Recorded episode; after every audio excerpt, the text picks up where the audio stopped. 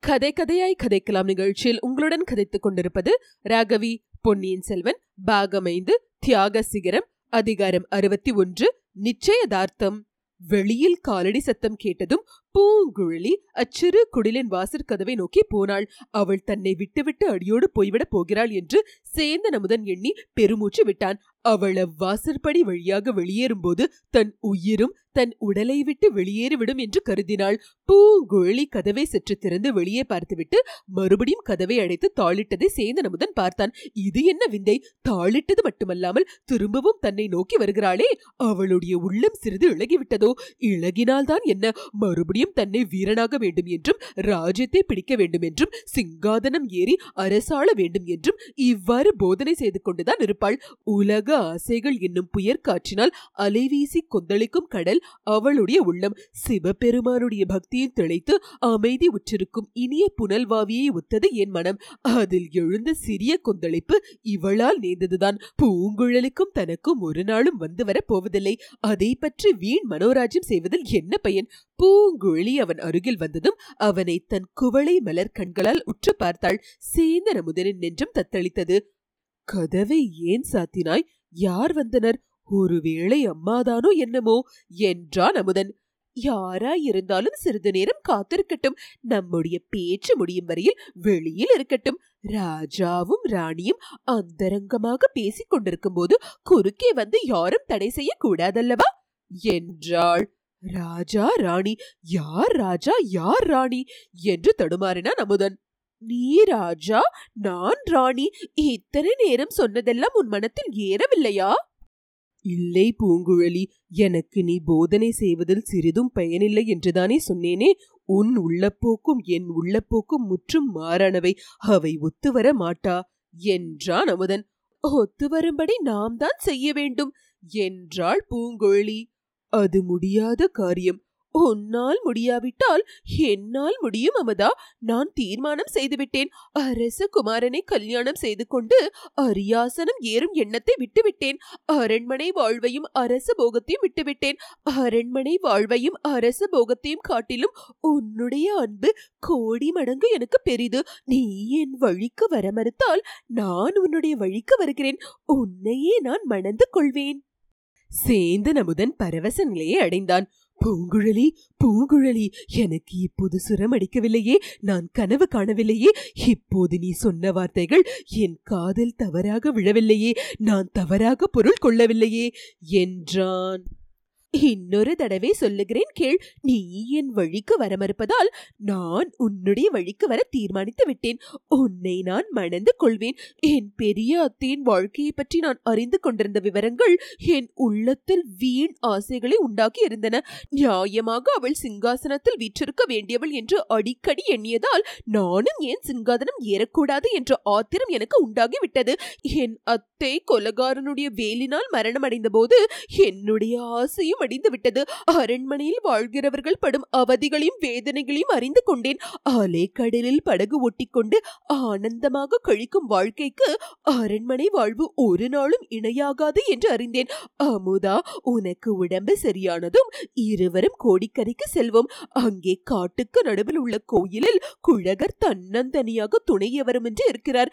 நாம் இருவரும் கோடிக்கரை குழகருக்கு புஷ்ப தர்ப்பணி செய்வோம். சில சமயம் படகில் ஏறி கடலில் செல்வோம். ஈழ நாட்டின் ஓரத்தில் இனிய தீவுகள் எத்தனையோ இருக்கின்றன. அந்த தீவுகளில் ஒன்றில் சில சமயம் இறங்குவோம். அங்கே நீ ராஜாவாகவும் நான் ராணியாகவும் இருப்போம். அந்த ராஜ்யத்துக்கு யாரும் போட்டியிட வரமாட்டார்கள்.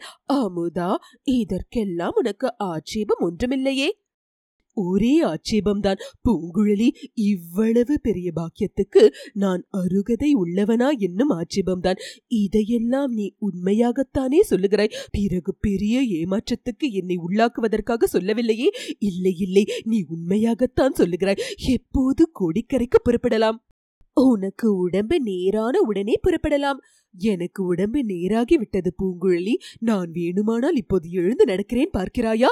என்று கூறிவிட்டு சேந்தன் அமுதன் எழுந்திருக்க முயன்றான். பூங்குழலி அவன் கையை பிடித்து எழுந்திருக்காமல் தடுத்து வேண்டாம் என்று ஒரு நாள் மட்டும் பொறுத்துக்கொள் என்றாள். வாசற் கதவை யாரோ லேசாக தட்டும் சத்தம் கேட்டது.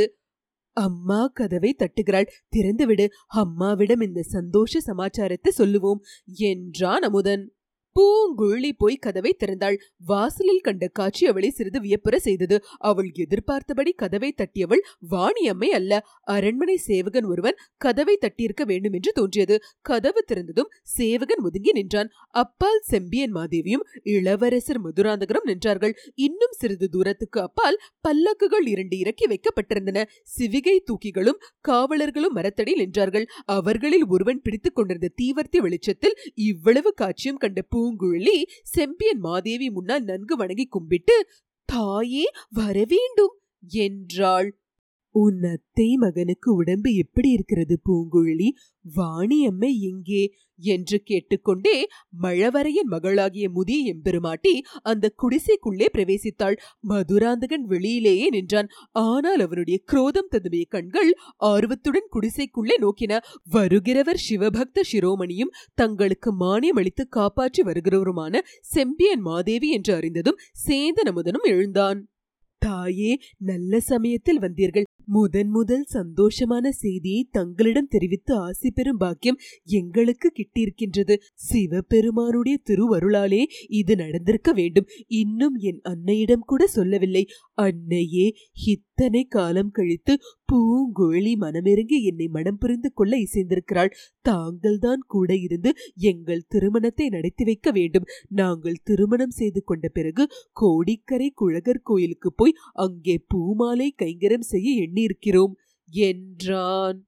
செம்பியன் மாதேவியின் முகத்தோற்றம் இச்செய்தியினால் அந்த மாதரசி மகிழ்ச்சி அடைந்தாரா கலக்கம் அடைந்தாரா என்பதை தெரிந்து கொள்ள முடியாமல் இருந்தது. அவருடைய இதழ்களில் மகிழ்ச்சி புன்னகை தோன்றியது. ஆனால் கண்களிலோ கண்ணீர் ததும்பி நின்றது. அமுதனும் பூங்குழலியும் அவர் முன்னால் வணங்கிய போது மாதரசி தொழுத்தொழுத்த குரலில் குழந்தைகளே இறைவன் அருளால் உங்கள் இல்வாழ்க்கை இன்பமயமாக இருக்கட்டும் என்று ஆசி கூறினார்.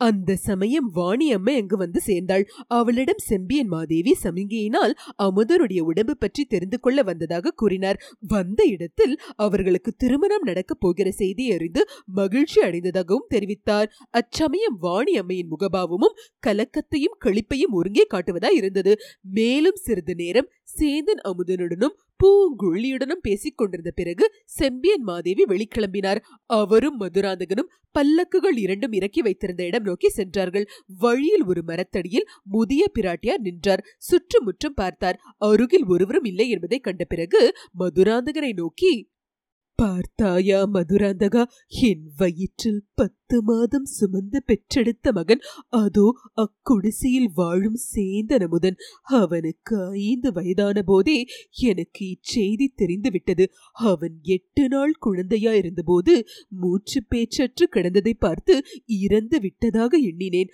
அன்னை பாசத்தினால் உன்னை என் குழந்தையாக ஏற்றுக்கொண்டு இவனை கொண்டு போய் புதைத்துவிட சொன்னேன். இவனை எடுத்து போன வாணி வெகு காலம் திரும்பி வரவே இல்லை. ஐந்து ஆண்டு கழித்த பிறகு இவளையும் இப்பிள்ளையும் பார்த்ததும் உண்மையை தெரிந்து கொண்டேன். ஆயினும் உன்னை நான் கைவிடவில்லை. அவன் என் வயிற்றில் பிறந்த மகன் என்பதற்காக அவனை அரண்மனைக்கு வரவழைத்துக் கொள்ளவும் இல்லை. எல்லாம் இறைவன் திருவிளையாடல் என்று எண்ணி உன்னை என் வயிற்றில் பிறந்த மகனை காட்டிலும் பதின்மடங்கு அருமையாக வளர்த்து வந்தேன். அதற்காக எல்லாம் எனக்கு இப்போது இந்த வரத்தை நீ கொடு. சோழ சிங்காதனம் வேண்டாம் என்று சொல்லிவிடு. நீ சிங்காதனம் ஏறுவதற்கு கூட நான் ஆட்சேபிக்க மாட்டேன். ஆனால் உன் வம்சத்தில் பிறக்கும் பிள்ளைகள் ஊமையாக இருந்துவிட்டால் என்ன செய்கிறது என்றுதான் அஞ்சுகிறேன் என்றார். இவ்விதம் செம்பியன் மாதேவி கூறி வந்தபோது மதுராந்தகனுடைய முகம் பேயெடுத்த முகமாக காணப்பட்டது. அவன் மனம் செய்து கொண்டிருந்த சின்ன பழுவேட்டரையரன் மகளுக்கு ஒரு பெண் மகவு பிறந்திருந்தது. அதற்கு இரண்டு பிராயமாகியும் இன்னும் பேசத் தொடங்கவில்லை என்பது அவனுடைய நினைவுக்கு வந்தது. பிரமை பிடித்த மரத்தோடு மரமாக நின்ற மதுராந்தகனை பார்த்து அவனை வளர்த்த அன்னையாகிய மாதரசி குழந்தாய் ஏன் இப்படியே நின்று விட்டாய்? வா போகலாம். அரண்மனைக்கு போய் நன்றாக யோசித்து நாளைக்கு பதில் சொல் என்றாள் மதுராந்தகன் தட்டு தடுமாறி தாயே யோசிப்பதற்கு இனி என்ன இருக்கிறது? ஒன்றுமில்லை. நீங்கள் போங்கள். என்னுடைய இடத்தில் அரண்மனையில் வளர்ந்திருக்க வேண்டிய தங்கள் குமாரனிடம் சிறிது பேசிவிட்ட பிறகு வருகிறேன். என்றான். அப்படியே செய். வரும்போது பல்லக்கின் திரைகளை நன்றாக மூடிக்கொண்டு வா. கொடும்பாளூர் வீரர்கள் உன்னை பார்த்துவிட்டால் ஏதேனும் கூச்சல் போட்டாலும் போடுவார்கள் என்று சொல்லிவிட்டு அம்மாதரசி மேலே பல்லக்கை நோக்கி நடந்தார். மதுராந்தகருடைய முகம் முன்னைவிட குரோதமும் மாச்சரியமும் நிறைந்த பயங்கர மாறுதலை அடைந்ததை அப்பெருமாட்டி கவனியாமலேயே அங்கிருந்து சென்றுவிட்டார் இத்துடன் அதிகாரம் அறுபத்தி ஒன்று. முற்றிற்று.